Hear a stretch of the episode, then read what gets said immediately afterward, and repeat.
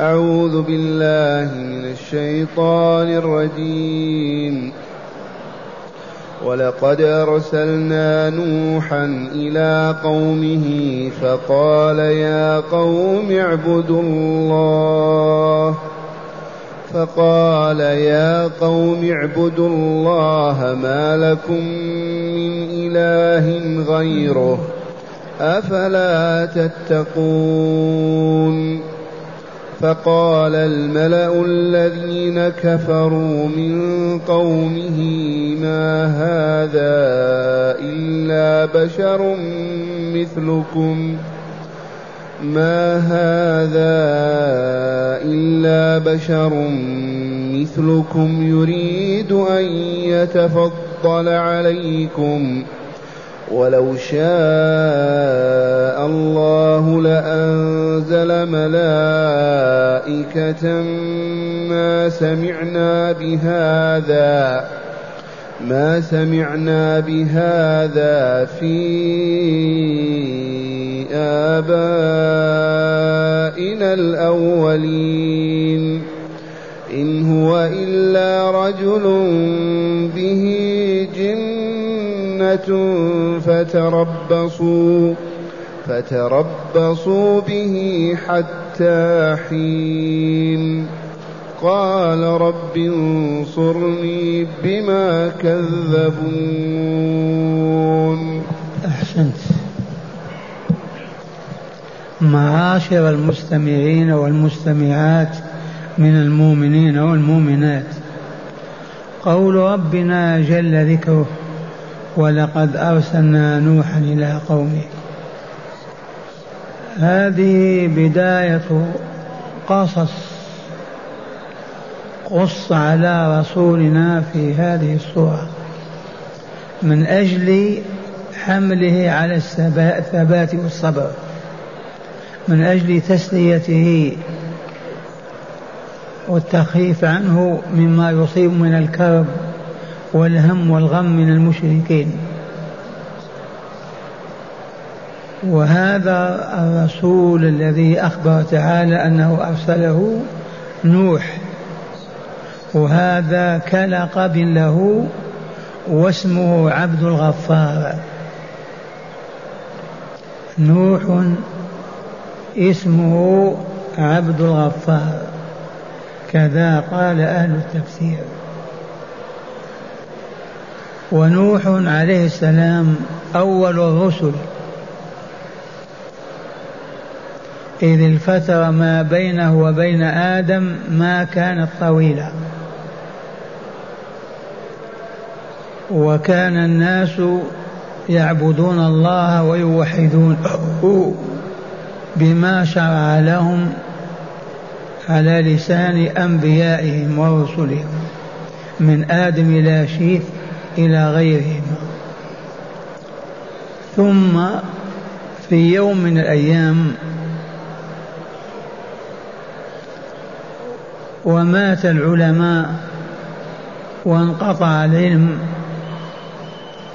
زين الشيطان لأولئك الأقوام عبادة خمسة أولياء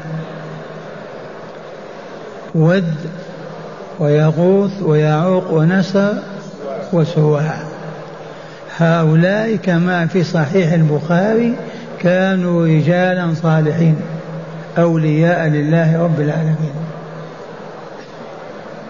فجاء الشيطان وزين للناس أن ينصبوا على منازلهم أو مجالسهم نصب. إذا شاهدوها اتعظوا بكوا خشوا ذكروهم بالدار الآخرة. فما كان من أولئك الناس إلا أن وضعوا تلك الأصنام صور لهؤلاء الأولياء الخمسة. هذا يغوث هذا يعوق هذا نصر هذا ود هذا سواء مضى ذاك الجيل مات الناس في ذلك القرن وجاء قرن آخر ومات العلماء. فأخذوا يعبدونه. ومما ذكره البخاري أن هؤلاء الخمسة عبدوا في بلاد العرب موزعين في قبائل العرب زمنا طويلا. ويستشهد بقول الشاعر يريش الله في الدنيا ويبري ولا يريش يعوق ولا يبري يعوق هذا أحد الخمسة. وقريتنا التي ولدنا فيها وتربنا فيها كان بها يغوث ويعوق. وكان القرية إذا أجدبوا وانقطع المطر والبلاد صحراء يأتون برجالهم ونسائهم يرقصون ويهللون وينادون ويستغيثون ولا يعودون حتى يسقوا كما يقولون. ورأينا أن وليا من أولياء الله كما أخبرنا مات فوضعوا صورته على قبره كأنه هو. في غرفة خاصة بالقبر حجرة وصورته كأنه جالسا. فلهذا يدعونه ينادونه يستغيثون به. وهذا كله من تزيين الشياطين من أجل إفساد البشرية وإهلاكها حتى لا تنجو ويهلكوا. لأن الشياطين هم أهل النار وسبب ذلك تمرد أبيهم عن الخضوع لله والسجود لآدم. فأبلسه الله وأيأسه من رحمته هو وذريته ومن يمشي وراهم ويقول بقولهم ويعمل بعملهم. فهو لهذا ما يريد أن يرى مؤمنا مستقيما يدخل الجنة ابدا. يحسنون الأباطيل يزينون القبائح يحملون على الشرك على الكفر الأمر العجب. وافتح عينيك حولك في العالم كم من مليون كافر. من كفرهم من حرمهم من الإيمان من صرفهم عن الإسلام. الحديد والنار لا والله. الشياطين هي التي صرفته. فهو تعالى هنا يقول ولقد أرسلنا أي وعزتنا وجلالنا أرسلنا نوحا إلى قومه قومه كما علمتم كانوا مشركين خرافيين وثنيين ويؤمنون بالله ويعرفون الملائكة كما سيأتي ولكن فقط عم الجهل وغطاهم الضلال فأصبحوا يتقربون إلى الله بعبادة هذه الأصنام. كما حدث هذا في أمة الإسلام فضلا عن العرب في الجاهلية. ولقد أرسلنا نوحا إلى قومه فقال يا قوم يا قوم اعبدوا الله ما لكم من إله غيره. ذي كلمته الأولى التي سمعوها.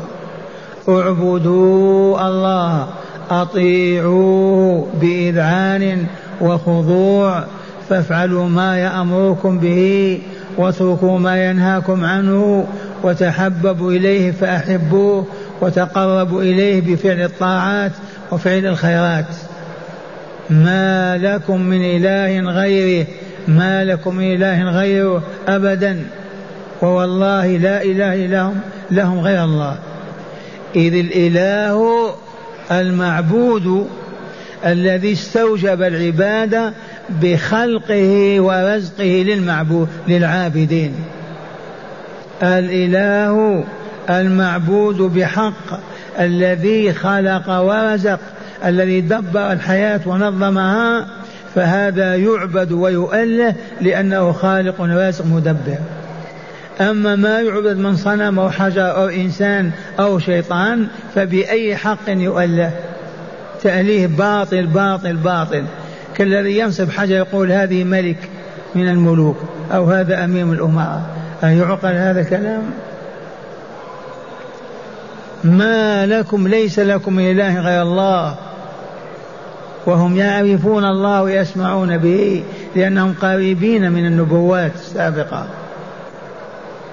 أفلا تتقون أفلا تتركون هذه العبادة وتتقون الله وتخافون عقابه وعذابه؟ ما لكم؟ يحثهم على أن يتخلوا عن عبادة تلك الأصنام وأن يعبدوا الله وحده عز وجل. يذكرهم بأن الله يغضب ويسخط ويحب ويرضى. فاعبدوه وتقربوا إليه يحبكم ويرضى عنكم. أما أن تشركوا بهذه الأصنام وتعبدوا هذه الأوثان معه فإنه يسقط عليكم ويغضب ويعذبكم. ما لكم لا تتقون الله. ما لكم لا تتقون غضبه وسخطه وعذابه. يحثهم على التقوى. إذا هذه كلمات نوح عليه السلام لا ندري قال في يوم أو أسبوع أو سنة يرددها أو مئة سنة والجواب ما هو؟ فقال الملأ. والملأ الذين إذا نظرت إليهم يملؤون عينك اللباس والأبهة والشرف والحكم والسيادة. هذا هو الملأ الذي يملأ العين. أشراف البلاد وأغنياهم و هؤلاء هم الملأ. أما عوام الناس وضعفاهم وفقراهم عاد ما يتكلمون ولا يجادلون. لكن الذين يجادلون ويحاجون أبو جهل عمرو بن هشام وعقب بن معيط ورجال قريش. في وفي كل زمان إلى اليوم. فقال الملأ الذين كفروا من قوم نوح. نطق الملأ أشراف البلاد وأعيانهم الذين كفروا بالله ولقائه بالله ورسوله بالله ووعده ووعيده بالله وطاعته.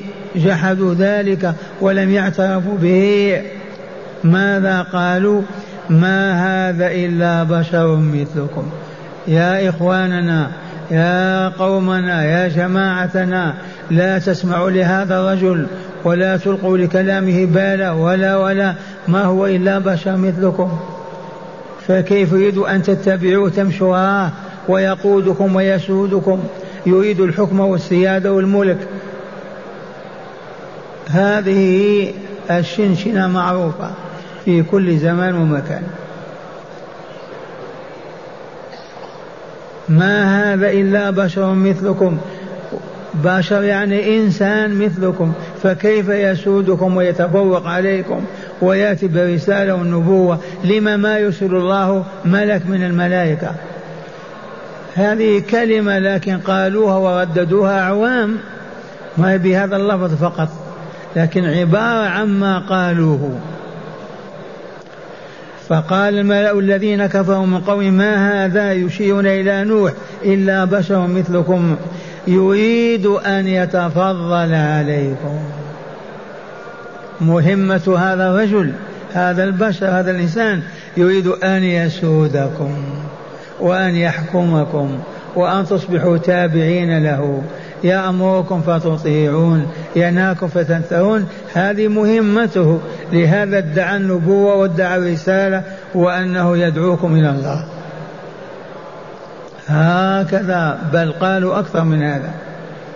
ما هذا إلا بشر مثلكم يريد أن يتفضل عليكم ويتفوق ويسود.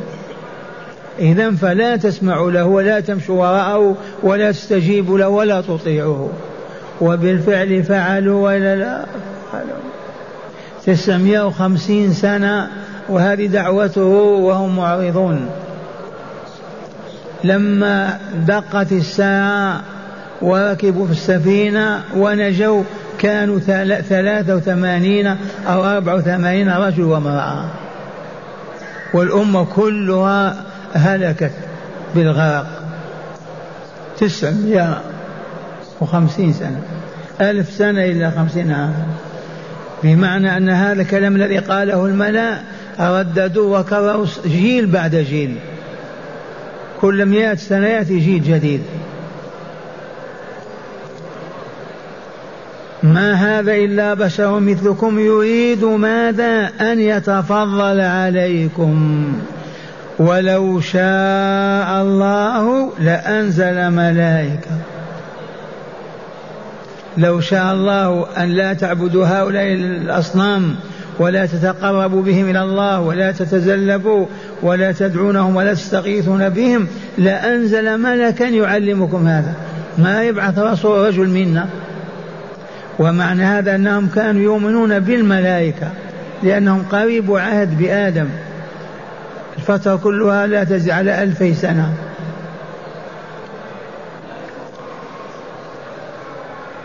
ماذا قال لهم؟ ماذا قالوا؟ ولو شاء الله لأنزل ملائكة من السماء يأمروننا بترك عبادة هذه الأصنام ويأمرون بعبادة الله وطاعته. ما يبعث رجل منا اسمه فلان وفلان من بني فلان. قالوا ما هو معقول هذا أبدا؟ وهي نظرية فاسدة وباطلة. الله يبعث ملك. أين الملائكة؟ لو بعث ملك كيف يتفاهمون معه؟ كيف يدعوهم؟ كيف يعملون؟ إذا تحول إلى بشر قالوا بشر والله ما هو ملك. ولا بد وأن يكون بشرا كيف يتكلم معهم؟ يفهمون كلامه. لا بد وأن يكون بشرا حينئذ يقولون لو كان ملكا. وهكذا. فلهذا دعوة باطلة لا قيمة لها. ثم قالوا ماذا؟ ما سمعنا؟ لو شاء الله لأنزل ملائكة. ما سمعنا بهذا في آبائنا الأولين؟ مضت قرون ما سمعنا رجلا يدعي النبوة ويقول لا تعبدوا كذا وكذا وكذا أو افعلوا كذا وكذا. لأن الفترة التي حدث في هذا الشرك أصابت ظلما. مات العلماء وانقرضوا ولم يبق من يعرف عن الله إلا القليل.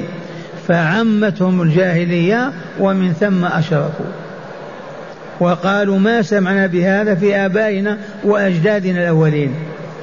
ما قال لي جدي ولا أبو جدي ولا أن هذا كذا أو كذا أو كذا بل كانوا يعبدون كما نعبد ويتقربون إلى هذه المعبودات الخمسة ولم يأمرون بشيء غير هذا. في حجة ولكن واهية وباطلة. إذا كنتم جهال وأصابكم الجهل جاءكم من يعلمك.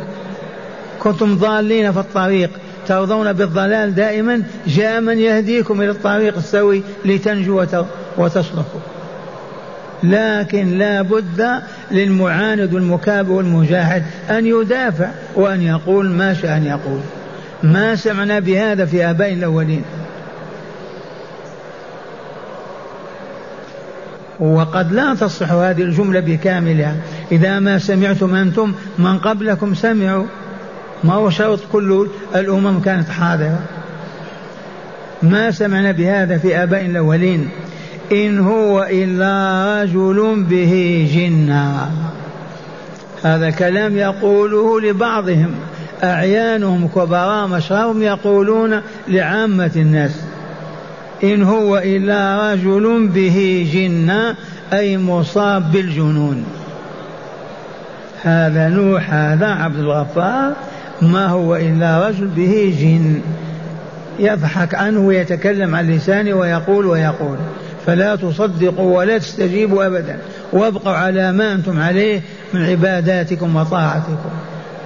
إن هو إلا رجل به جنة والجنة الجنون. أصابته. هذا قالوه للرسول في مكة. ماذا قالوا؟ ساحر مجنون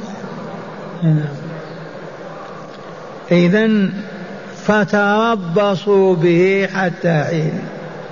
لما علمنا أنه مجنون وهو إنسان سيهلك سيموت كذا انتظروا ولا تستعجلوا العام والأعوام حتى يهلك. فتربصوا وانتظروا حتى حين يتم هلاكه ونهايته وتبقون على ما أنتم عليه. أما أن تمشوا وتستجيبوا يسودكم ويحكمكم وتصبحوا أتباعا له. هذه كلمات الباطل. وهنا هذه الكلمات تمت في ظرف 990 سنة. 955 سنة. هنا فازع نوح إلى ربه. قال ربي أي يا رب انصرني. فالجمل هذه التي تقدمت هذه دارت في سنين عادية مئات السنين. وفي النهاية قال رب انصرني بما كذبون. ومن صورته عليه السلام صورة نوح. رب لا تذر على الأرض من الكافرين ديارا إنك إن تذرهم يضل عبادك ولا يلد إلا فاجرا كفارا. امتحنهم الليل والنهار قرون عديدة وهم في صمم وكبرياء وضلال وعمى. إذا ما بقي إلا أن يفزع إلى الله عز وجل. قال ربي يا ربي أنصرني بما كذبون. إليكم شرح الآيات مرة ثانية من التفسير. هذا السياق بداية عدة قصص ذكرت على إثر قصة قصة بدء خلق الإنسان الأول آدم عليه السلام. هذا السياق بداية عدة قصص ويصح قصص ذكرت على إثر قصة قصة بدء خلق الإنسان الأول آدم عليه السلام. تقدمت قصة خلق آدم وإلا لا؟ فقال تعالى ولقد أرسلنا نوحا أي قبلك يا رسولنا يعني سيدنا محمدا صلى الله عليه وسلم. فكذبوه كما كذبك قومك. فكذبوه كما كذبك قومك. يا محمد. صلى الله عليه وسلم وإليك قصته. وإليك قصته. إذ قال يا قوم اعبدوا اعبدوا الله أي وحدوه في العبادة. أي وحدوه في العبادة. هم يعبدونه مع المشركين مع الشرك. ليست تلك العبادة بعبادة. لا تزكي النفس ولا ترضي رب تعالى. إذا فاعبدوه وحده. لا تعبدوا معه غيره. ولا تعبدوا معه غيره. ما لكم من إله غيره. أي إذ ليس لكم من إله غيره يستحق عبادتكم وتجب له وتعبدوه بها. وقوله تعالى أفلا تتقون قالها نوح عليه السلام وقصها الله علينا. قال أفلا تتقون أي أتعبدون معه غيره؟ أفلا تخافون غضبه عليكم ثم عقابه لكم. فأجابه قومه المشركون بها بما أخبر تعالى به عنهم. فأجابه قومه المشركون بما أخبر تعالى به عنهم في قوله فقال الملأ الذين كفروا من قومه ما هذا أي يا نوح؟ ما هذا أي نوح؟ ما هذا أي نوح إلا بشر مثلكم يريد أن يتفضل عليكم. ما هذا أي نوح إلا بشر مثلكم يريد أن يتفضل عليكم. أي يريد أن يسود ويشرف فادعى أنه رسول الله إليكم. ولو شاء الله أي أن لا نعبد غير معه سواه ولو شاء الله أي أن لا نعبد معه سواه من هذه الآلهة الخمسة. لو شاء أن لا نعبد معه سواه لأنزل ملائكة تخيرنا تخبرنا بذلك. لأنزل ملائكة تخبرنا بذلك. ما سمعنا بهذا أي بالذي جاء به نوح ودعا إليه من ترك عبادة آلهتنا ما سمعناه في آبائنا الأولين أي لم يقل به أحد من أجدادها من أجدادنا السابقين. ومن الجائز أن يكون قال مؤمن ولكن ما التفتوا إليه لأنه ما انقرضت انقراض كامل لكن عم الجهل والكفر.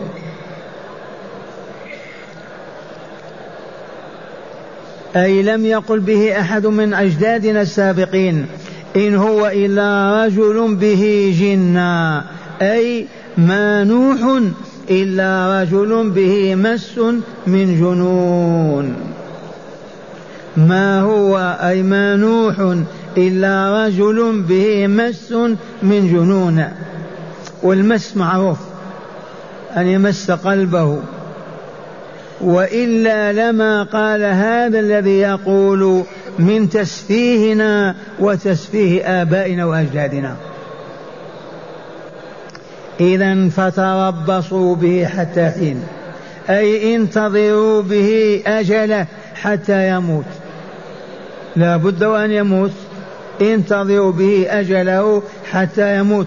ولا تتركوا دينكم لأجله وهذا وبعد قرون طويلة بلغت ألف سنة إلى خمسين عاما شكا نوح إلى ربه وطلب النصر منه فقال ما أخبر تعالى به عنه؟ قال ربي انصني بما كذبون ربي انصني بما كذبون.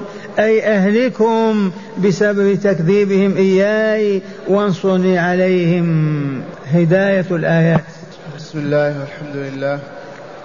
من هداية هذه الآيات أولا إثبات النبوة المحمدية بذكر أخبار الغيب التي لا تعلم إلا من طريق الوحي.